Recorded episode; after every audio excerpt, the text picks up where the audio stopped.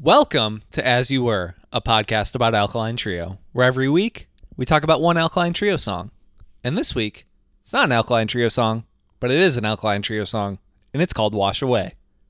by TSOL True Sounds of Liberty and the Alkaline Trio. and Tony Hawk.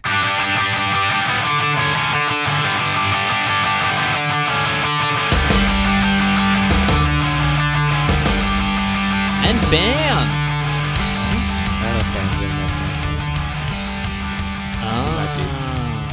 Anyway, Tony Hawk's American Wasteland soundtrack. Welcome to As You Were. My name is Tim Crisp. I'm the host of As You Were, a podcast about Alkaline Trio, and I've brought in our resident talking head, David Anthony, who doesn't like the Talking Heads very much, but uh, I'll be one if I have to. he just happens to be our resident TSOL expert. Uh huh. I know them as a band that Robbie from the Goo Goo Dolls has a shirt of. That Aside would from make that, sense. and I know that they were on Alternative Tentacles. David, you take it from there. Okay, let's go back in time. Um, TSOL is a weird band. I'm Gonna look up this soundtrack. uh, in a lot of respects. And I do want to get into the soundtrack because this was the Tony Hawk game where he had modern punk bands cover old punk bands. And recently, my girlfriend Nina moved in. She brought in her GameCube, and I was playing Tony Hawk's American Wasteland. Heard this song, which is why I picked it uh, when we I decided to pick this cover. Um, but you could also make an Alkaline Trio shirt in the game. Like Alkaline Trio's logo is preloaded in along with all the skateboard companies, uh, which I thought was That's really cool. cool. I, Uh. I also like that you um you said that he had them all do covers. Yeah, Tony Hawk said, "All right, guys." that was per his request Oh, was it really? because he had creative direction over the soundtracks, Oh, and he was an old like punk head. So, from my understanding of things, is he was like, they were like, "What if we did this?" And he was like, "Yeah." So, like, he was like, "Let's have." So that's how you end up with like Fall Out Boy covering covering Gorilla Biscuits and like some really interesting stuff. That is really interesting. You know, I did not know that that uh, I didn't know he had con- creative control over the soundtracks. See, I read Tony Hawk's autobiography in eighth grade for a book report. So did I. Not in eighth grade, but Well, I'm old. You're not. yes. What I do remember is that his wife got really mad when he said that uh, the the day that he landed the 900 was the greatest day of his life. And that's why he's had four wives. Um, Damn. Poor Anyway. Tony Hawk. so TSOL, uh, you said this band was basically like not. th- th- They were not the Misfits, essentially. That's how you'd characterize them. Yeah, that's listening to it. That was like I was like, oh, cool. I Um, love the Misfits. Uh, fair enough. They definitely do this spooky gothy vibe. What I'll say is uh, the thing that drew me to TSOL is like when I was getting into punk and hardcore is I just kind of immediately went backwards and like started picking up books and, and, and reading stuff about the early days. And TSOL was a band that like for a kid who was, you know, like I was a preteen, it was like, wow, like this band seems so weird and Yeah, intense and strange and like aggressive.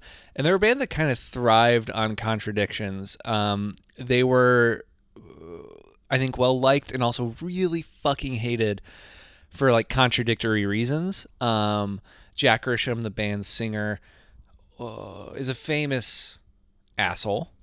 Um, In what way? well, in the early days, Danzig's an asshole, or like Well, I mean, where the Misfits sang about spooky stuff, like Jack Grisham, like actually dug up graves and stole corpses. Um, oh, He was also regarded by many people in the punk scene as like a jockey football player type, which he was.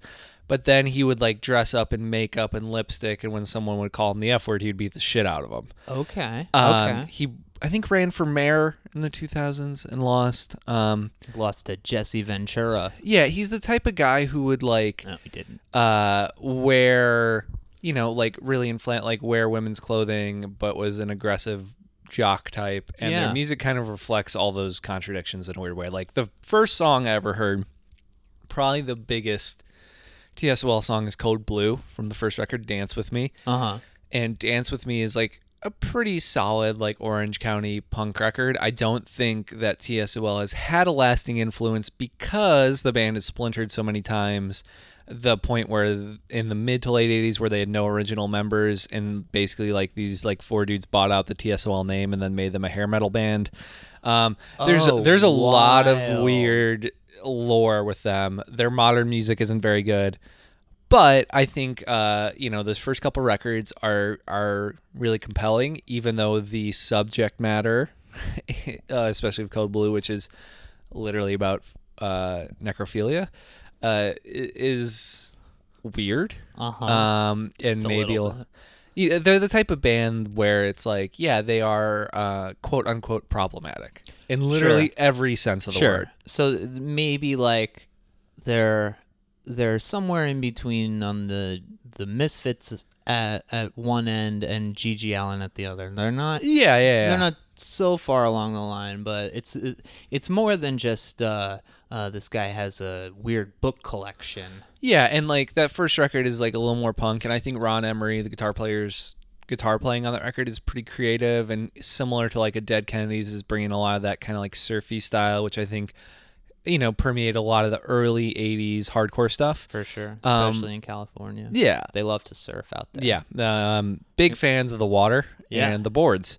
I mean, um, Weezer's got that song about surfing. Yeah, Learn to Surf by Superchunk. One of my Um, favorite early California punk bands. Yes. Weezer.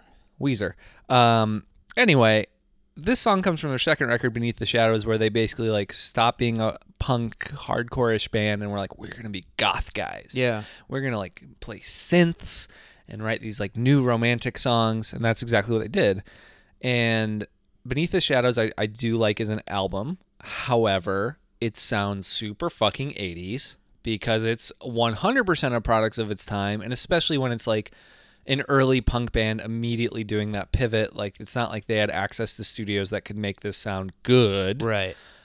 But I think they, des- despite all their flaws and contradictions and issues, like TSOL wrote some cool songs, and this is maybe one of the best of them. And I think in the hands of the Alkaline Trio comes across super well. Yeah. There's so much in that story that you can see Matt Skiba, especially a an established Matt Skiba of the Alkaline Trio, Mm-hmm. really latching on to. Totally. I mean, I said this to you in pre-pro, but I think when you look at some of their cover choices, this, a Cure deep cut, later no means no. There's a lot of like, oh, oh, oh, guys, we love that band who like doesn't care what anybody thinks and just does what they want and like takes artistic chances and like that's so cool and I love them. And then people are like, oh, are you gonna do that? Oh, absolutely not. No, no, no, we're no. we're gonna we're gonna be really really comfortable in what we do and not really go off too far. Yeah, we're gonna we're gonna like change eight degrees and people are gonna be mad and people aren't mad because you changed. People are mad because it was just bad. They're two different things. Do not conflate them. Um. So anyway, this song, I think it's a great cover. I think that guitar line is super good, It is. and it's it's really like what allows the song to be carried. And this feels like the type of song that could have been on Good Morning, quite genuinely. Yeah. yeah, uh, yeah. Tasteful little like keys and the bridge. all Those keys stuff. are so nice, and I love the way that they just kind of sit quietly Yes. throughout the song, which is not true of the become- TSOL version. Aha! Become very prominent in that bridge. yeah, Um, let's before we get too far into the song though, let this soundtrack is pretty fucking badass. yeah. Run, run us through. So we we got Taking Back Sunday covering Suburban Home by The Descendents, which like I sort of love the idea and it's also seen in Fall Out Boy covering Gorilla Biscuits too, where you take bands like this who are obvi- honestly like at that point like f- so far removed from their punkness Yeah. to see them go back like even further Uh huh. to a band like The Descendents, where it's like Taking Back Sunday, like sure they reference Lifetime a couple times, but like Uh huh. The Descendents, that's like you know so many generations back. Yeah, and I mean, I think that's the thing is I kind of wanted to talk to you once we go through the soundtrack here.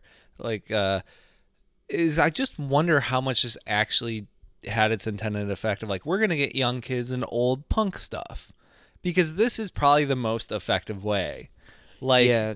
I think learning about a band or an artist or a song through a cover is if you like the cover, there's a good chance you might find something in the original. It's a very effective method, more than say like, you know, Dropkick Murphys taking out Cock Sparrer on tour. Yeah, and I think like too that like these these games had such a huge impact on literally every 12-year-old Uh-huh. who was playing them from the beginning up and through this time and that's a long stretch of time like Yeah. I remember Tony Hawk 2 very distinctly coming out Uh-huh. and that soundtrack was absolutely like a gateway into bands like Millencolin and Bad Religion. Yup. And, and, like I would say obviously like Tony Hawk 1 has the iconic soundtrack cuz I like will always have like the first 45 seconds of like Police Truck and Suicide Machines and Yup. Goldfinger just like Mhm. baked into my brain. But 2 through 4 when you would like hear more of the whole song and I think in like 3 and 4 when you could like go through and select what songs you wanted to play like i- i- it was giving you the control and kind of allowing you to shape your music taste along with it especially because like i remember i think it was probably three maybe later where you could be like i just want to listen to the punk songs oh and then okay. you would just get like the list of like and you would get some of the weirder stuff in there like i remember a hot water music song being in one of them which like and it was like a weird song from the first record so it's like this is not the hot water music that most people would want to hear but it's here right. in this game next to fucking goldfinger Yeah. you know like it, it i think there was a compelling thing there that and and they had a real great taste for hip hop and classic hip hop stuff too Yo, so that's important to know too. that gets kind of glossed over but i definitely remember like that's how i heard KRS-One the first time and kind of started exploring some of that I shit. feel like that's where I heard Atmosphere for the first time. I might Yeah. be wrong. It might just be that I lump Atmosphere in with that like Sage Francis world, but, but i mean I, they were on atmosphere i think was on epitaph at that time so like yeah, I, I would be shocked if they weren't in that same bucket yeah, absolutely. And and then I think when you're when we're at this juncture, this is the last of the Tony Hawk games that I can remember coming out. Am I? Am I there were more after this but they were all the ones that failed like i think american because i think it was like four tony hawk underground tony hawk underground 2 yeah. american wasteland and then after that it was like downhill Activision. jam and- Activision like went away. too, yeah I think right. so like basically this is i think considered like right as the series was starting to downturn. Yeah, like this is the last like i i think one people would consider in the classic era. Um so it kind of comes out at a weird point where it's like yeah the series is kind of not on its last legs. I'm sure the game did very well. But like i remember this was the only one where like they were selling the soundtrack as a cd too. Oh wow! I mean, it, it is interesting to look at like the earlier ones and having mixtures of kind of classic punk, Uh-huh. a little bit of underground hip hop, but like you know maybe thirty three percent of that cut is you know current bands like, Yeah. like Goldfinger and, and Millencolin. Um, but if you look at at this soundtrack, it is absolutely like a who's who of like MTV, Yeah. like radio, like pop punk and emo of that time. Seeing bands like Thrice. Uh-huh. run us through the soundtrack Yeah, Uh, let, read it off Okay, so uh, Senses Fail doing institutionalized by suicidal tendencies suicidal tendencies. hard song to Um, cover Alkaline Trio doing Wash Away. subject of today's ep Emanuel. Do you remember a band called Emanuel? I know the name. I don't know if I've ever heard them. They did Search and Destroy by Iggy and the Stooges. Safe bet. Fallout Boy, Start Today. I love Fallout Boy, how much they love hardcore. I mean, I think it's to me. I think this is like the type of move where, as much as people will shit on that band, like uh, they have their bona fides, and I think some of them still do to this day. And doing Gorilla Biscuits, cool look. Yo, it is a cool look. That's also from what I can tell, I think that's the most modern song of any of these cuz Start Today Oh. is like 89. Yeah, it's late '80s, Um and most of these are early 80s if or not. late 70s Thursday doing Ever Fallen in Love. That that's a good one. Buzzcocks. Uh, From Autumn to Ashes. Remember that fucking band? Yeah. Uh, Let's Have a War by Fear. Yeah. Um, you ever get into Fear? I owned the record, the first LP, and again, it's one of those things where it was like, oh, this is kind of interesting because I'm getting into punk and I know all this notoriety, but Fear's not very good, in my opinion. Yeah. I do like their Saturday Night Live performance. E- That's all you need. Yeah. Um, and let's see, we got Hot Snakes doing "Time to Escape" by Government Issue. That one's particularly interesting because, like, thinking about Hot Snakes being in the same class as like From Autumn to Ashes and Taking Back Sunday is like yeah, I'm wondering who's like championing Hot Snakes to be on this comp. It's interesting though because when you think about it, f- free of the context of what we know about the Reis Froberg relationship, Hot Snakes started in the late '90s, like a lot of these bands. Yeah. It's really not that weird, but it just sounds weird because they were f- at least ten years older than everybody right, else. right. Right. Because uh, what And then picking Government Issue too is like a we're an old weird guy band. I know, there's such an old weird guy band. What uh, what label were they on? Hot Snakes? They Yeah. were on, I thought Swami, which was Reis's label, put stuff out, and Oh, it's, okay. it's since been reissued by Sub Pop. Yeah, But mean, maybe- that makes sense for them on Sub Pop because like Drive Like Jehu just being on a major. Yeah, It, that's still like one of the strangest things to me that a band like Drive Like Jehu had a major label deal in the mid '90s. yep, yep, yep. yep. Um, Thrice doing two Minor Threat songs, "Seen Would- Red" and "Screaming at a Wall." Makes sense. Yeah. they're short. Um, Don't really care for Thrice, but I remember those covers being serviceable. I never really got into Thrice either. I, Uh, I think don't the know- Christianity angle kind of pushed me out. I honestly I don't even remember that part of it. I think that there was just something that felt too I heard them and I I they were one of those bands that uh, I was kind of like this band's going to be big. Well, yeah. And, and that was kind of it. I That's all just saw. remember. the- I think the first song I heard of theirs was the "Stare at the Sun" or whatever, Yeah. and just being like, "Oh, this is kind of cool," but it's doing that heavy with clean singing thing that Yeah. doesn't always work for me. um Saves the Day doing Sonic Reducer. Eh. Yeah. I I, I like the Dead Boys but Eh. kind of not. I don't know. Yeah, I mm, don't care that much. I like the soft boys more than I like the dead boys. Fair, Uh, but I like hard girls more than I like the soft boys. agreed. Um, My Chemical Romance doing Astro Zombies. Perfect sense. Right. Also, like that probably being even in the moment the maybe not the biggest one, but like retroactively, like definitely the biggest band they got to do this. dude, I, I, I- mean, we're today's the twenty second of November. We're posting this uh, a f- a few weeks from now. Um, but just to date ourselves, first of all, Kennedy was shot uh, on this day. Um, but the My Chemical Romance thing is still like news. Mm-hmm. I can't believe how big that is. I mean, I've said for years that like that's the reunion Riot Fest needs more than any other yeah. because like if Riot Fest doesn't get them as a headliner, they've failed. It's Yeah. over. Oh my god. Yeah. because so I saw My Chem touring the first LP, and I have a lot of affection for the first LP. It's a mess, but like I think even from the jump, like you know, people forget that like not only do they currently have Jared, the modern drummer of Alkaline Trio, uh-huh. in the band who is in the reunion, so like very direct link to what we have chosen to talk about. But he was in hardcore bands, and lest we forget that Frank, the guitar player, uh, fucking was a touring guitarist of American Nightmare. It's not like these dudes weren't around or like didn't have their kind of fucking like finger on the pulse and interest in in an underground world, but you know they just took the fuck off. And like I remember, I had friends like when the second record came out, the uh, Three Cheers with all the hits. Yeah. Um, even me at the time, who was too punk for most everything, like couldn't really deny the fact that there were great songs there.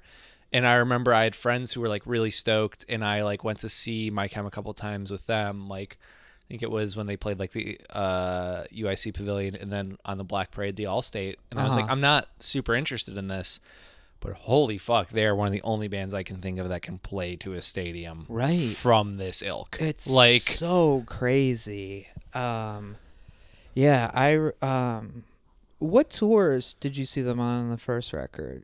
Did you see the? I saw them with, I think Midtown and maybe Reggie and the Full Effect. I saw them with Face tour? to Face Oh, okay. because I liked Face to Face a lot as a kid. Yeah, Um, they were like one of the first punk records I ever bought, yeah. so that's how I saw them. Word. Um, and then Face to Face did a really good job of taking young bands on tour. Yeah. when they were like at their height. Totally. Like, Midtown toured with them, and that was the first time I saw. Midtown. Yeah, Yeah, that's saves the day. I mean, that's that's super commendable. yeah, um, not so much now, but whatever.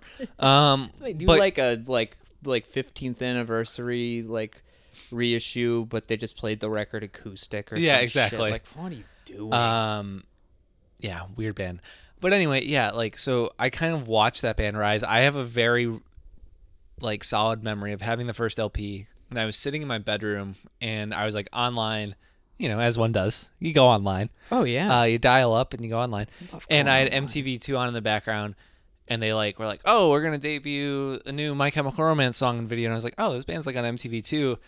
And it was I'm Not Okay, but it was the original version, like not the stylized like Not the movie, movie version. preview, yeah. It was just like a tour video thing. Uh huh. And I sat there and I watched it and the song ended. I was like, "Oh, this band's going to be fucking huge." Yeah.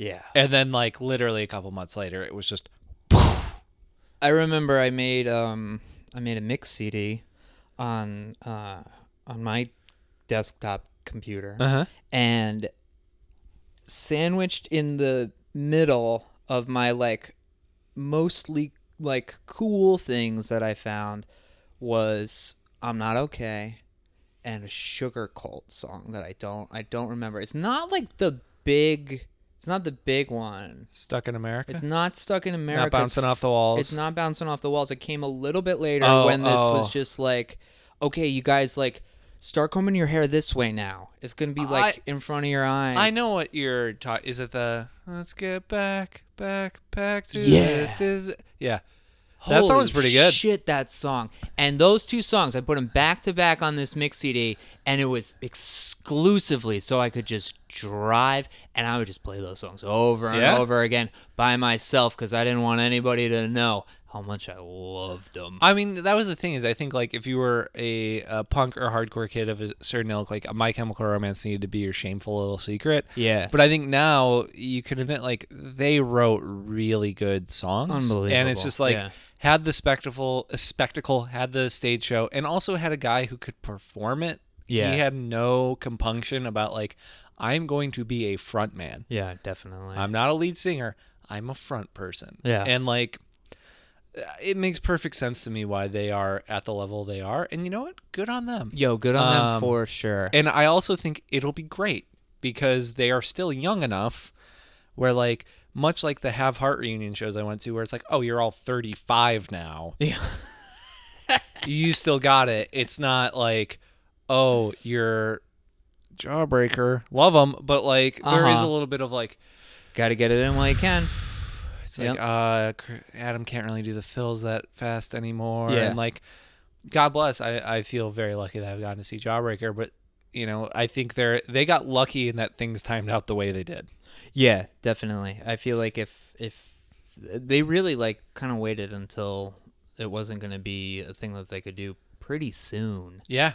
and Um, especially when it's like your lead singer is like making Netflix shows and like has a successful career, like I think no one expected it because it's like why would he do it? Yeah, totally, So, totally. I will anyway. always the, I will have a soft spot for him doing like he did this like the screaming parts on those Reggie and the Full Effect songs. Yeah. which was Hungry Bear. He was like dressed up in a bear suit doing those, and I was like, dude, that's cool. Yeah. That's cool. And Good I think it, to, to to really just drive the point home all the more, I think like him so openly. I remember they had like a documentary DVD that came out after the Three Cheers before Black Parade, Uh-huh. where he talks really frankly about like being depressed and like being an alcoholic and getting in recovery and getting better. Yeah. And I think that was like a really cool thing to see him uh, at a time when like that mid 2000s Warped Tour culture, I think, not entirely obviously, but like did have some of the, you know, pre Black Veil Brides, Ronnie Radke type shit. yeah, sure. When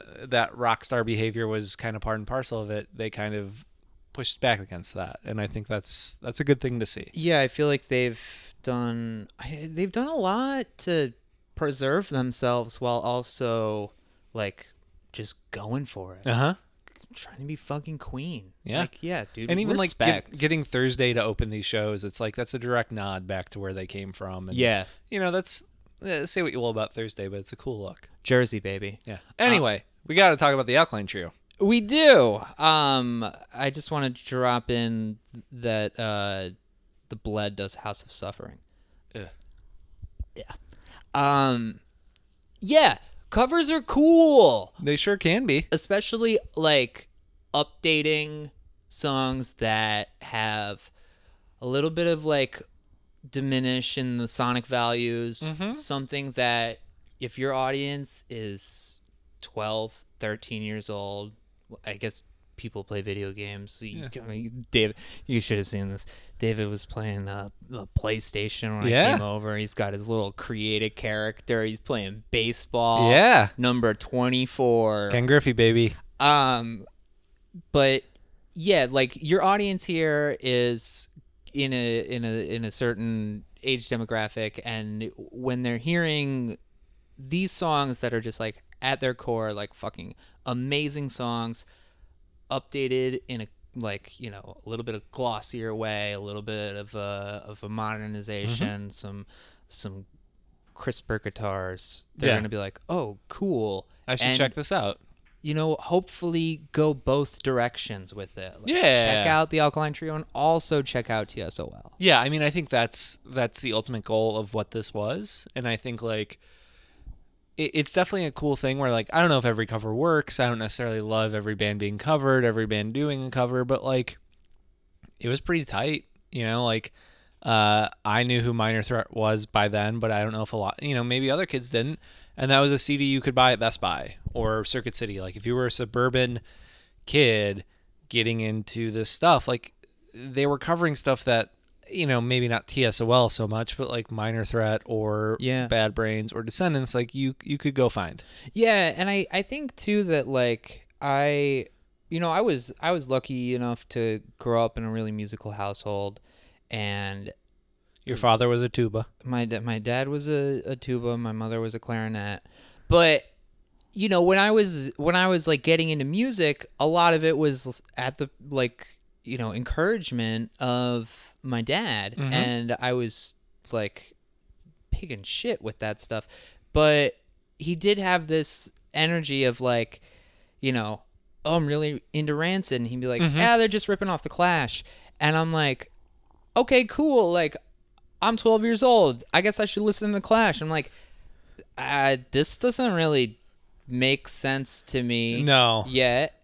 And you kind of you need bands like Rancid who are there because they're going to make something that like pops like it should today and that can at a point become the entry but it's like it's like you can't push that shit too fast you can't Nope. say like you got to go backwards because old music sounds lame Well, it's yeah. I mean, I think to to really loop this around, like another Orange County band that I had pushed on me at an early age was Social Distortion, yeah who is like, "Oh, I'm getting into punk," and they're like, "Oh, you're getting into punk? Listen to Social Distortion." And you're like, "What?" why Like, uh, I'm not a mechanic. I'm fine. uh, it's like, oh, I, I bought one Social Distortion CD, and the next day I had a pompadour and a wallet chain. Like, Jesus Christ. um, but anyway, like, yeah, I think that's a great thing to do, but you've got to sometimes show the steps. Like, Rancid to the Clash, yes, but there's also like, you really got to be like, you should probably listen to the specials yeah and then maybe like Big Audio Dynamite, and then maybe get into Operation Ivy, yeah and then you can kind of maybe see the link through. Totally. And I think that like you kind of need like you need I think affirmation from at least I benefit a lot from it, like affirmation from the bands themselves. Totally. And covers do that really well and then you know reading up about it and it's like, "Oh, yeah, Tim Armstrong surrounded by Clash records like in his room or Yeah. Midtown really likes this band Jawbreaker. Like that's it's it's all like kind of a gradual process, and I I think that getting in getting in when you're young, getting them in when it's like, all right, I'm gonna get you, I'm gonna Yeah. snag you, and this was a really cool thing that uh, that we have as a nice little document of of a time and the end of uh, Tony Hawk era in certain, certain respects. So how many broken skateboards do you give this song? I give it three out of five. I'm gonna go four. Yeah. Both both as a cover and both as what I think the quality of the original is.